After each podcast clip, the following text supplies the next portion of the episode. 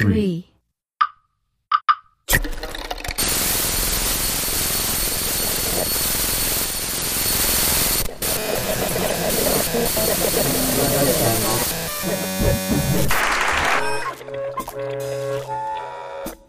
Darmstadt on Air number 19. Schöne Stellen, Beautiful Moments. Hans Tomalla and Catherine Young in conversation. Welcome to Darmstadt on Air, a podcast with conversations on music that are hosted by tutors of the Darmstadt Summer Course. I'm Silvia Freidank from the Darmstadt team, and I have the pleasure of introducing episode number 19 with Hans Thomalla and Katherine Young. For this podcast, the two composers have picked music that they like and find beautiful. Starting with one moment from each other's oeuvre, they discuss music by the Roscoe Mitchell Sextet, by Carola Bauckholt, and by Michelle Lou. And they also ask what makes beautiful moments, as did Theodor W. Adorno in his radio essay from 1965, which has the same title, Schöne Stellen, Beautiful Moments. Hans Thomalla has a long history with Darmstadt. Winner of the Kranichstein Music Prize in 2004, he has been a regular member of the faculty during the last years. Hans was born in Germany in 1975 and is professor for composition at Northwestern University in Chicago, where he founded and directs the Institute for New Music. He invited Katherine Young for the podcast, who works as a composer, bassoonist, and improviser. When she first came to Darmstadt in 2014, she won a stipend prize of the summer course and was commissioned a new piece for guitar and electronics. Katherine is now based in Atlanta, where she teaches composition at Emory University. But she also has deep ties to the Chicago music scene, having lived and made music there for many years. Enjoy listening. Hi, Katie. Great to hear you. Hi, Hans. How are you? I'm good. Um, it's nice that you join me here for this podcast, Darmstadt on Air. And I thought we briefly introduce ourselves first. So why don't you start? Okay, sure. Um, my name is Katie Young. I am living in Atlanta right now. I am a composer, bassoonist, improviser. Um, yeah. Great. And I'm Hans Thomalla. I'm a composer living in Chicago and spent the last year basically, uh, as we all at home, working on a new orchestra piece. And I was very lucky to have my opera performed in Germany, so working on that edit. And maybe we hear a little bit of that today. Yeah. Uh, when I was asked to do a Darmstadt on air for this uh, year, um, I thought a little bit about it and found it. First of all, I wanted to have something to talk about that actually lets us also play some music. Um, and then I thought it would be nice to speak about something, how do I put this, like positive or uplifting in all of this mess during the last year. Um, and was coming up with this idea of picking schöne Stellen, as it's said in German, beautiful moments, where we both pick a few moments in music mostly recent music, but doesn't have to be that we like, that we somehow find beautiful, schön, and then talk about what we hear there and why we might find them beautiful. So this was kind of the setup, and I'm glad you joined me for this. And I have to say right away, it was already for me a success insofar that I listened to some new music that you suggested, and I was able to sort of broaden my horizon a bit, which is always great.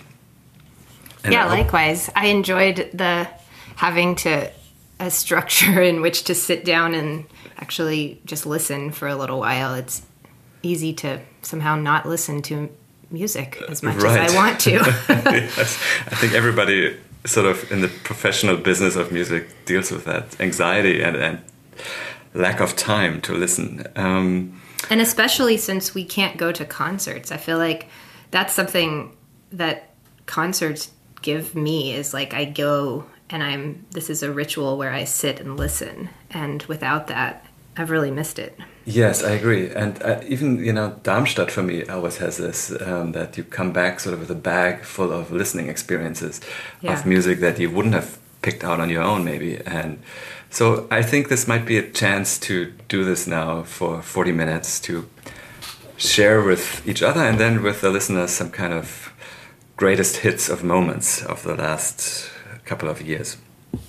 Um, maybe one last sentence. Um, we know each other from quite a while. You were at Northwestern, and I think um, it's nice to have this team of the two of us because we have quite different, I think, interests in music. Mm -hmm. Not only, I think there's a big overlap, of course, but also um, that was a bit the idea as well to talk about schöne Stellen, beautiful moments with someone who might not have picked the same ones that you you have picked. So I anyway, yeah, was, yeah, for sure. And since I'm hosting this year from Chicago, I thought I start. Um, and I start with something we had briefly agreed on that we both pick one moment from each other's oeuvre to introduce our own music in some way, but also sort of listen to each other's music again and see what the other has been up to. And I wanted to start with 30 seconds or so of your piece, Camille. And before I say what I hear there or why I might have picked this moment, let's just listen to it.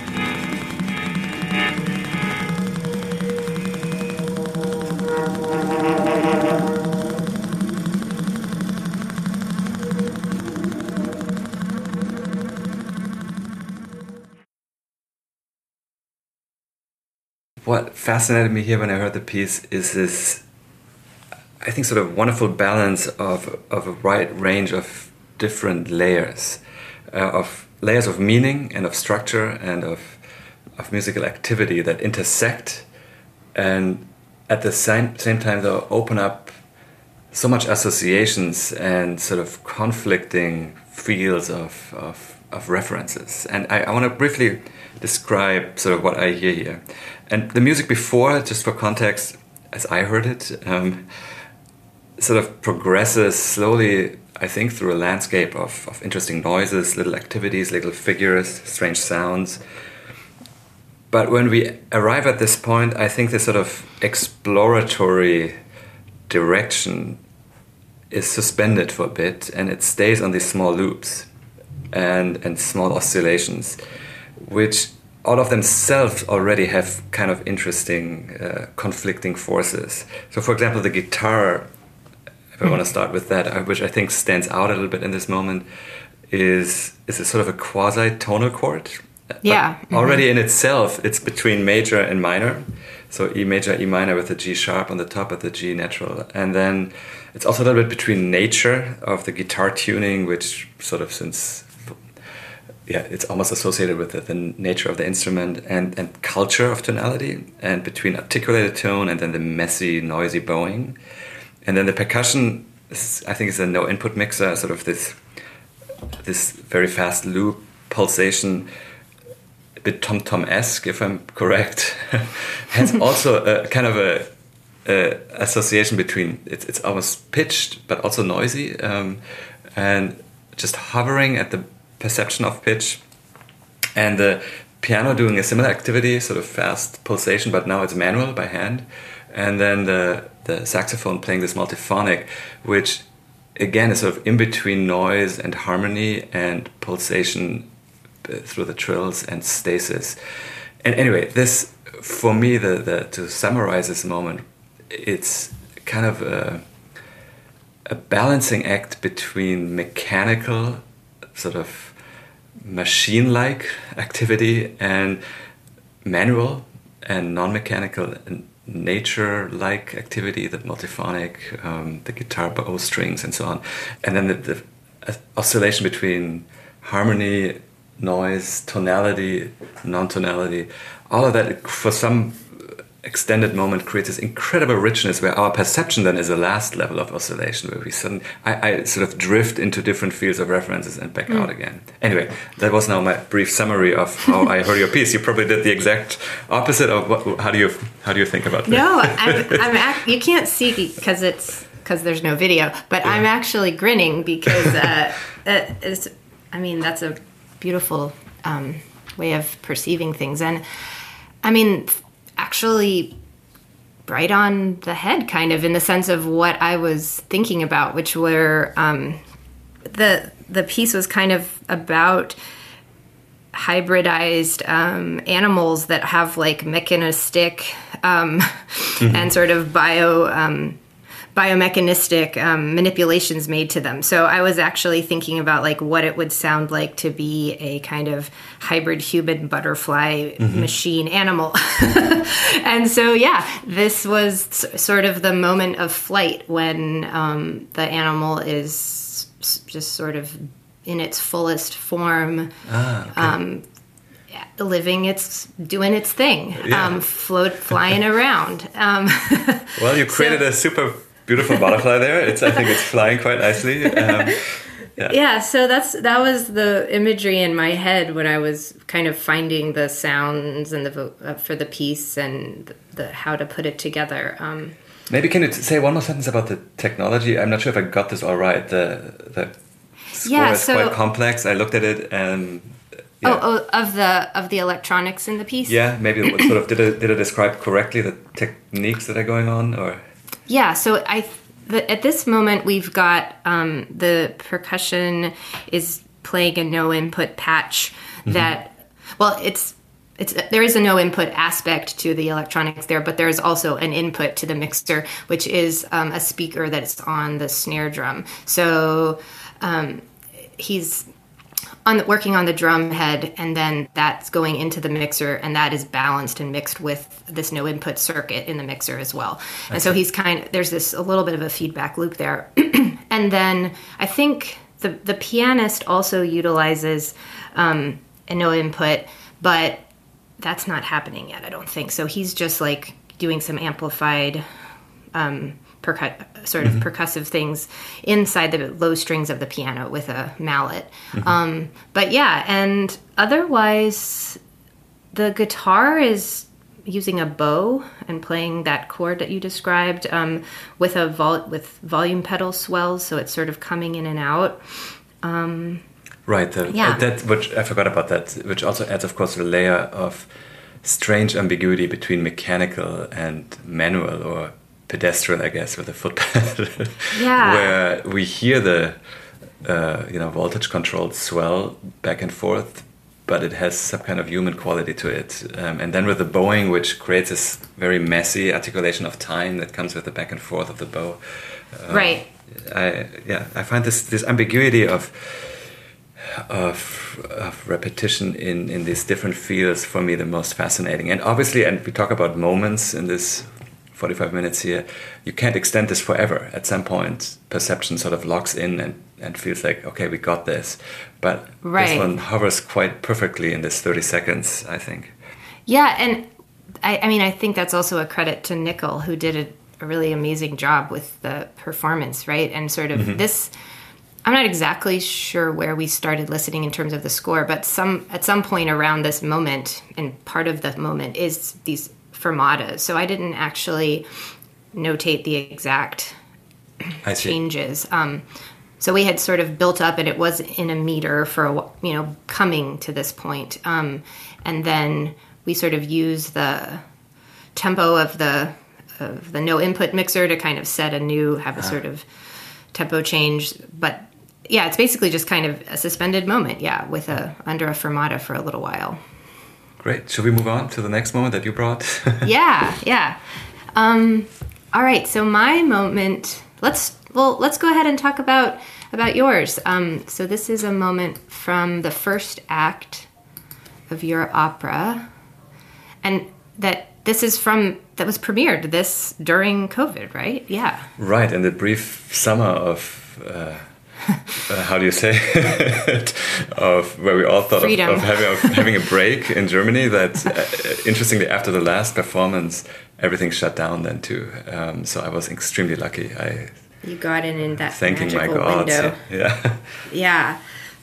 So this is only the th- third song or so in the the piece, right? Um, It's the second but- song actually. Second yeah. song. Okay. Yeah. Um, and it's. I guess the well, we can just we can just But- listen to but it. I Yeah. Mm-hmm. will listen briefly. Yeah, I have it lined up.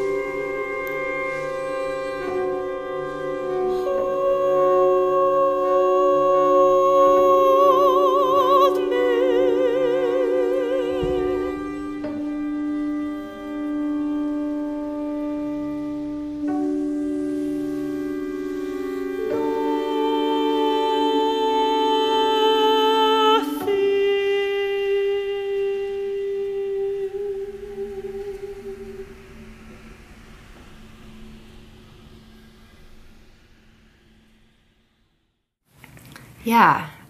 Well, it's just a beautiful moment, and it to me really spoke to me because I think of the sort of vulnerability um, that the character is is showing in this moment, sort of talking about this like really fundamental need um, to be held, to be loved, um, to be kind of taken care of to some extent, um, and just saying it in such plain, clear language, you know. And I, I, I think that's something not easy to do and really yeah really vulnerable and um so I, I really loved it for that reason and then the the music i just thought perfectly held the singer in a sense and um created in a in a different way than than what we just listened to but also a kind of suspended moment where the the singer is repeating um, some text. There's we, we're kind of gi- the audience and listeners also given a moment to kind of process a lot of the content and um, intense feelings that have already been brought up in the, the opera so far. Um, so I found it to be a, a really kind of beautiful space for me to have a sort of a moment of self-reflection and kind of emotional processing of, of what all had been happening in the music. Um, and and then just in terms of the the sort of technical side of things I, I just I, I loved the, the the subtle dissonances and the the layers that kept crossing um, you know in these quiet wind held tones crossing with the strings and the occasional but not in a way that you regular in the sense of you could predict when the piano and the um, guitar plucked chords were going to happen, plucked notes. Um, and and so this sort of just like like a cloud of uh, these different clouds that were kind of supporting the singer. Um, and then the real clincher was the way the way that the singer sa- sang the like second to last last hold. I think it's on an A, and she and she just um, like timbrely modulated her voice in such a beautiful way to blend with and the timbres of the ensemble. I, I just loved it. Um, Okay, So, great. yeah, yeah. That's. Uh, I'm glad you heard it that way because that was sort of my intent when I wrote it to create this space, and it was a bit risky. It's early in the opera, and I've Yeah. been in in theater long enough to know to slow down time so much so early on is a bit risky. That people, you know, first you you want to uh, pull them along a little bit in the story and narrative. But mm-hmm. I felt this is so intrinsic to this piece, this sense of loss of direction, that I have to set this quite early on in the piece. The first song is a total, the opposite total explosion of, of energy, and then then it needs this counterbalance of loss of of, of directionality. Mm-hmm. And it started with the it's basically a, a, big slowdown of what happened before in this in the refrain of, of the song. And she sings i wish he would hold me talking about uh, another character. And just by slowing it down and reducing the text it ends as her singing hold me so the subjunctive sort of turns into the imperative where mm-hmm. it becomes oh, yeah. what makes it present at that moment i wish he would hold me is of course a future you know thought and and now hold me suddenly we are in, in presence and i try to do the same with the music that by stretching it we lose the cadential direction of some of these tonal elements and just sit in the sound itself and then as you described sort of the stretched wind vibrato sounds all become so long and slow that we really start to be in the moment rather than seeing it as a transition to something else. And in, the piece is about these four young characters and, and their anxiety. And I think in this moment that you picked already, we get a glimpse of the wider picture because it this loss of direction and loss of of any sense of goal, I would say, and just yeah. being left in this suspended presence has to do, of course, with a wider experience in, in late capitalism, where what is there even if you succeed? You know, we're in this stagnation of everything since 40 years, and I, I sense this. Um, even if you if you do everything right, and even if you have a goal, it's it's unreachable, and I, that kind of I wanted to capture this. Um, but of course, there's also there's can also be a liberating beauty in this. Um, so it's it's more ambiguous in a way than I make it sound now. yeah. Well, I, I don't know. I, I feel like there's something empowering, like you say, in her turning it into from a wish into an imperative, where mm-hmm. there's that's like a strong statement and of what she needs. And I think like I don't know. That's actually a pretty empowering place for someone. Mm-hmm especially someone you know a teenager to be in a place where they're like this is what i need right. please you know yeah. um, so. and it's the sad thing is if you keep listening to the whole piece the line comes back uh, which yeah you know i didn't plan for it kind of happened in composing that she sings later don't hold me um, and so with right. the kind of same melody and then as a real friction to what's going around it um, but with the same kind of sadness to it so it, it's that's the lovely part about setting up structures like this in composing. You you know can bring them back and and, and they create their own life, so to say. Yeah. Um, mm-hmm. Should we move on to the next one? I um, sure. Uh, and I, maybe you you you share a second one. Is that okay? So we go sort of. Yeah. Okay. Um, um great. So the next example I shared was um, from Roscoe Mitchell's Sextet's album Sound from the 1968 Delmark recording. This is the title track Sound, and I picked a moment, uh, not quite at the beginning, but towards the first part of the piece. Let's listen to it.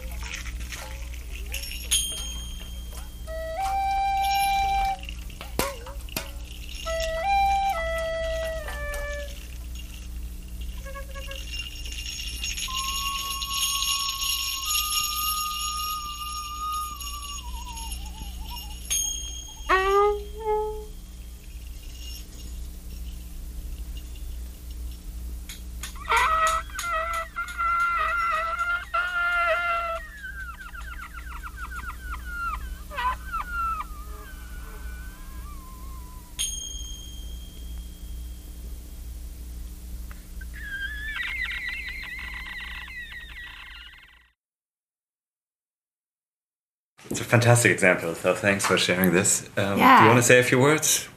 What- Sure. Well, um, so this what we heard was um, the end of sort of the first main section of the piece, which was as as we could hear, it had this sort of the suspended cymbal roll that Alvin Fielder was playing, um, which just gives this gorgeous pad, um, and then uh, these sort of slow chorale played by the winds. Um, and then what what I love is how you get kind of lost in that chorale and the sort of beautiful melodies that kind of float over this cymbal roll and the pizzicato bass drone that Malachi Favors is doing, and um, and then that in a very cinematic way that kind of just disappears, um, and you're left with this sort of scene change where suddenly you hear these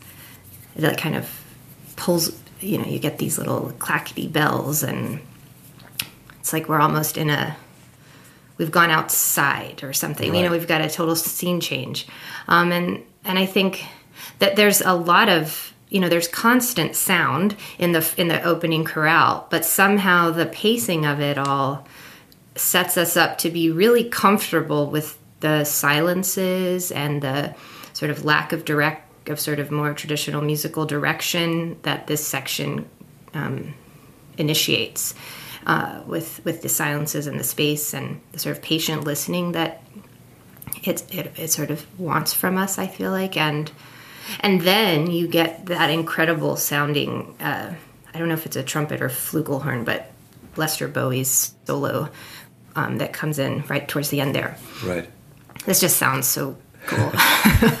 so yeah, I find it fascinating that you described it exactly the same way with cinematic that I heard. For for me, the so the music before it is still can be described sort of as a musical section. You have, as you say, the, the, the noise in the background, but the foreground of the horns, chorale dominates, has has a phrasing, a structure, in some form.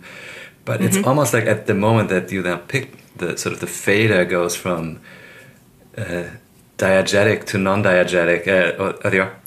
opposite actually, where, where we Right. suddenly hear the soundscape, um, right? Uh, and Yeah. the little bells uh, in the beginning are just Yeah, sort of and- and I- I feel like- yeah, they, they they feel like they've been there all along. Um, Right. They feel very they feel very diegetic to the scene somehow, but Right. but yet we hadn't heard them before, and and then they're revealed in this beautiful way. Yeah, and I and then there's this clicking of metal, and the, is it like a water gong or sort of a Yeah. whoa? and all of this adds to the fact that I suddenly hear us in a in a radio play or a film soundscape, and it could be like a Kurosawa movie or something where you hear a little, you know, temple bells in the distance, and then this flute-like sound that seems more, um, yeah, naturalistic or realistic soundscape than music in the sense of uh, this is uh, absolutely yeah, like right, like a bird call or something. Right. Right, sort of just and then the beginning of the solo, you mentioned the, the high, extremely sort of lip noises. For one brief second, I think at exactly four second, four minutes, it sounds like seagulls to me, or like birds in the distance. So it all creates a soundscape anyway, uh, which the, the ability to move in and out of perception that way. Yeah. I, I totally fascinated me, and I had to laugh because I remember your own interest in this kind of thing with your, I think your string quartet from years ago, where you're fascinated by Ennio Morricone's sort of sound, uh, the Once Upon a Time in the West soundscape. oh yeah, right. and sort of setting up, you know, this space of something between naturalistic and music, um, hovering sort of ambiguously in between both. I could totally see how you've into this. Yeah. Well, and I think, you know, but it, there's also this suspension, I think, that sort of happens. This, like, the opening chorale sort of sets us up with this. We're sort of moving forward slowly, and then we're like released onto the the wind, and we're sort of floating in a parachute right over this Right. this soundscape, and um, and I, it's just a beautiful feeling of where you feel like you really trust the music, you know, to Right. take care of you. Yeah, and it's Um, it's interesting. It really helps to listen in good headphones. It has such a fantastic stereo panning, which you sort of this metal clicks come from the back of my left head, so to say, and it it amplifies a sense of space. I think. Right, uh, and the um, a lot of those those sounds are quite quiet. The the water gong and stuff. They didn't mix those heavily into the yeah. foreground. They let them stay right, kind of fairly ambient. Should we move on to the next one? Yeah, I guess so. I could like hang out with all of these for like a I know. long time. But yes, let's we can. but I think it goes with the topic of our podcast too. Right. Accept moments, them okay. as moments, as bagatelles of listening, so to say. Um, the next and let them go. Yeah, exactly. The next one I picked is uh, Doppelbelichtung from Carola Bauckholt. Um, a fantastic piece that I discovered by pure coincidence listening to public radio, German public radio over the internet late at night doing oh, parts. Oh, nice. Once. Yeah, and I was like, whoa, this is fascinating. And I think what attracted me so to this is it's based on bird calls, but way more interesting than so many other bird call pieces I've heard that it messes completely with what is original and what is mimesis. And usually, you know, you somebody records a bird call, transcribe them, and then writes music about it. And here, it's not so clear, sort of, who is original and who is being mimicked. And so she has this, I think, 12 track tape um, with bird calls that are being played back through speakers, but also through violin corpses where speaker transducers are attached to. So already the violin is a speaker of bird calls, and then of course mm-hmm. a live violin solo uh, plays extremely high figures based on these bird calls. Let's listen to to that moment. Okay, great. Um, yeah.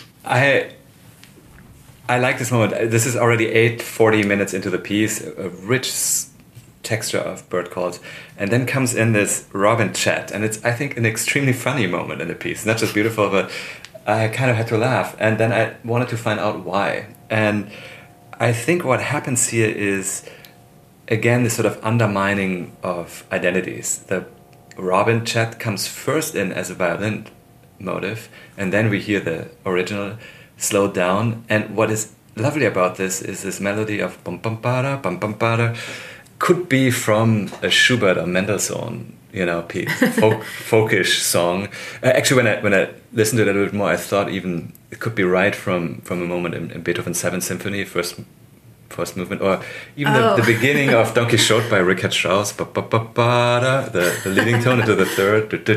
Oh, yeah. Anyway, sort of, the, it's completely blurred, sort of, how is culture mimicking nature? And here the bird seems to mimic all these great composers, if you go for that term.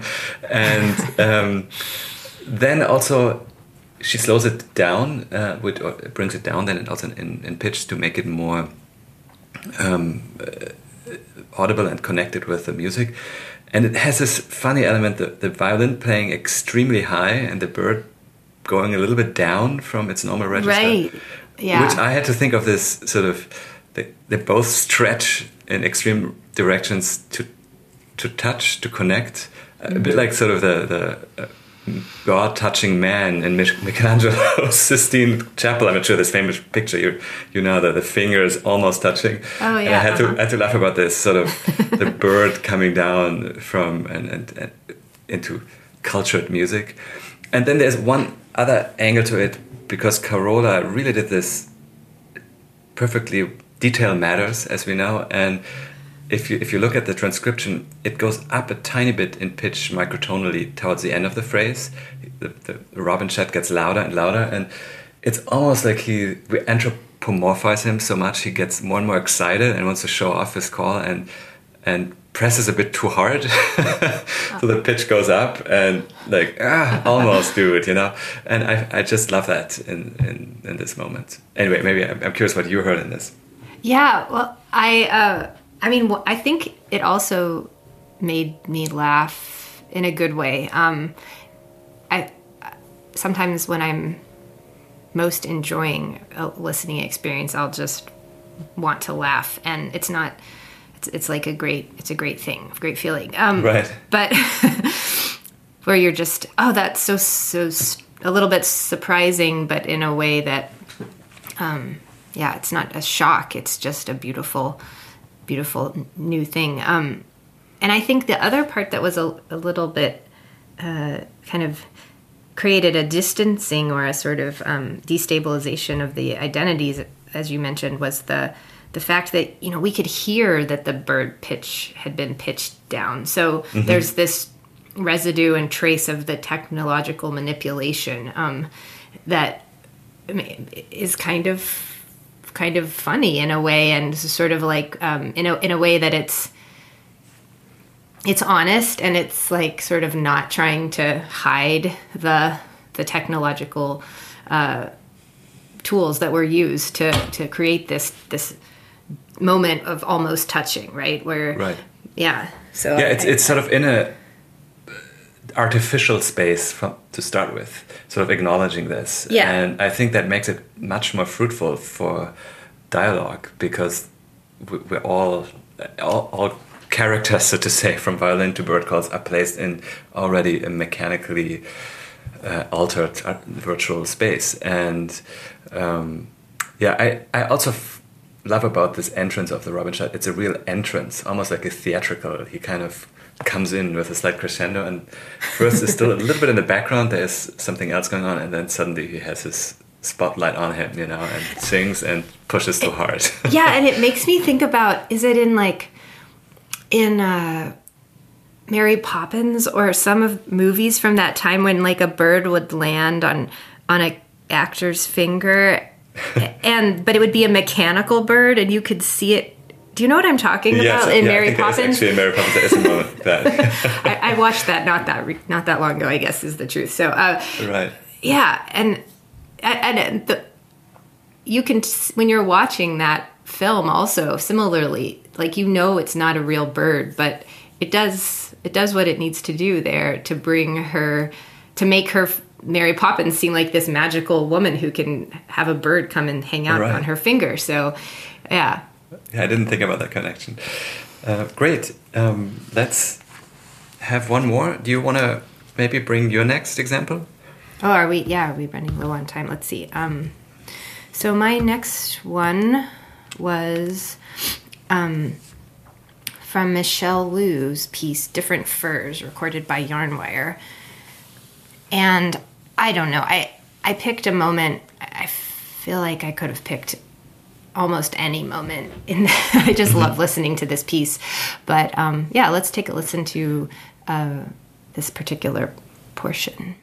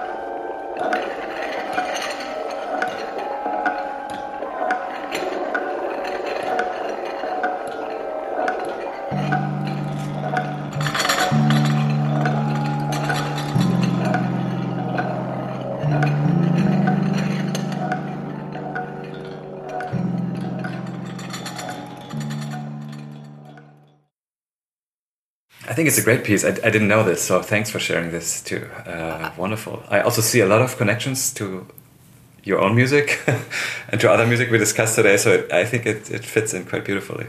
Yeah, I know. I as I was thinking about what to what to say about this moment, I I was thinking that, that yeah, there's a lot of connections to other things we've been talking about, but I just think I you get I get lost in this piece, and it's a beautiful experience. You know, the whole piece is 33 minutes, right? So it's a long, long process, and things evolve at slow paces. Some things last a really long time, but then other things come and go really quickly. And I think that's part of what I liked about this particular moment.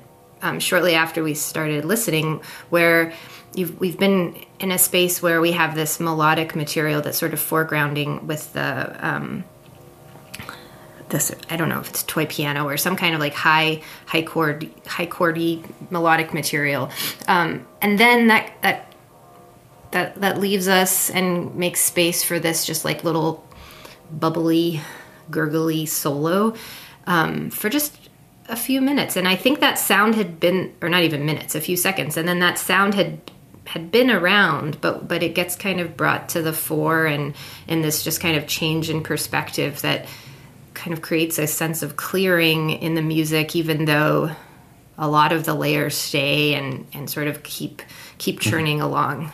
Um, it was just I thought a subtle a subtle beautiful moment. Yeah, I I was fascinated because the way she balances noises and noises with pitch content and I find it fascinating. It starts more clearly as sort of a noise-based texture, right? But I'm not sure is it the, the, main sort of pulse that goes through. Is it, is it some wooden or extremely high tom toms or bongos yeah, or something? The clack. Yeah, that has a clear pitch content, which at some points almost has like a Phrygian central note to it, where you have leading tones from above, and I think that holds everything together as pulse and as a pitch, but it's just not pitched enough to open up possibilities for other sounds to connect. And then right. You a bit almost like the the uh, Roscoe Mitchell example you brought. It at moments briefly moves a fader into something more soundscapey ish when like the rattling of could almost be like dishes rattling.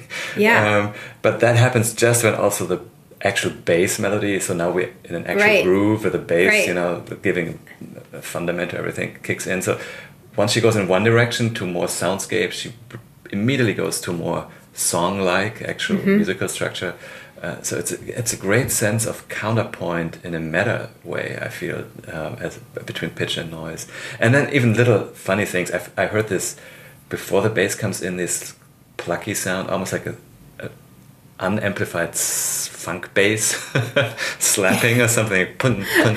and it, it creates this intersection again, a bit like as we talked in the beginning, of different layers of meaning that briefly get stuck or suspended on one, but then open up another connection and, and mm-hmm. creates this rich moment in the in the sense of beautiful moment. I feel.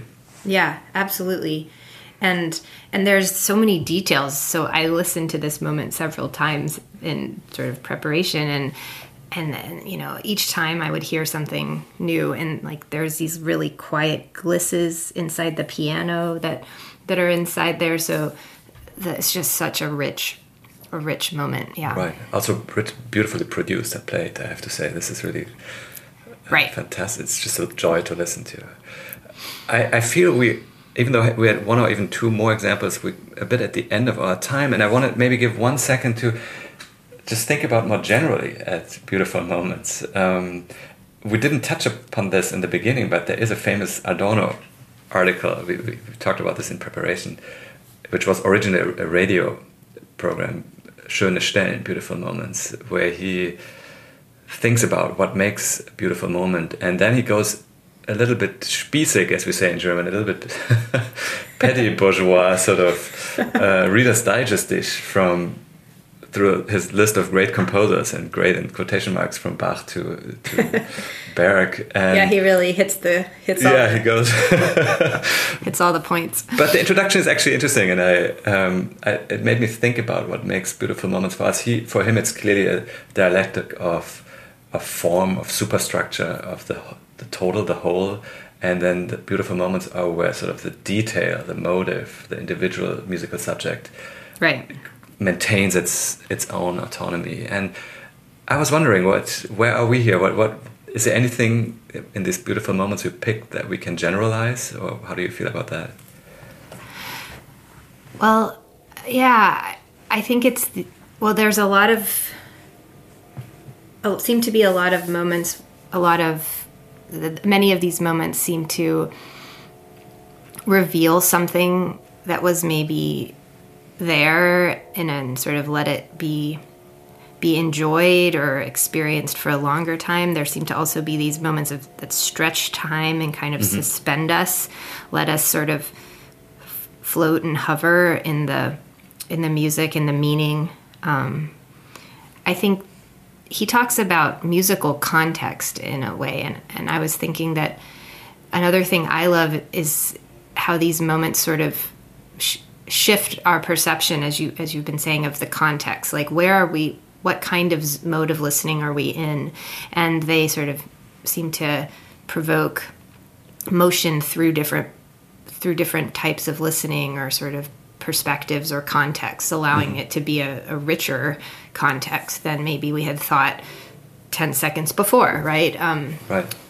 So. Yeah, I, I had a similar impression. I felt these moments all share that they have an internal multiplicity, I could say, that their identity is not fully clear, but an intersection of different strands of perception, different strands of meaning, different layers of meaning. And when these lines of meaning intersect, some complexity, some richness comes out of that that is almost impossible to predict.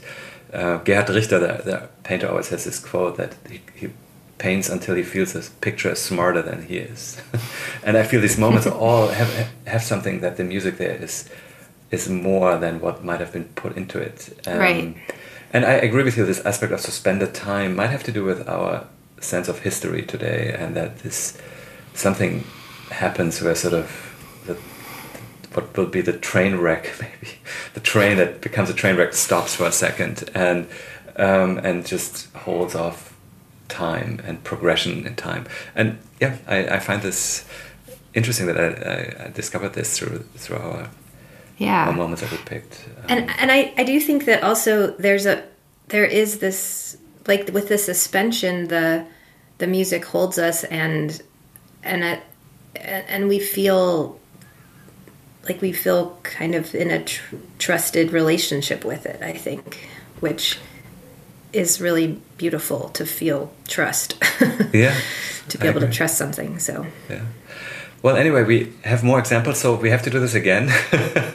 yeah. Uh, weekly beautiful moments with Katie and Hans. So uh, maybe not weekly, but this was a great joy. Thanks for joining me, um, Katie. And yeah, thank I you, hope Hans. we meet in person soon again, either in Darmstadt or somewhere else.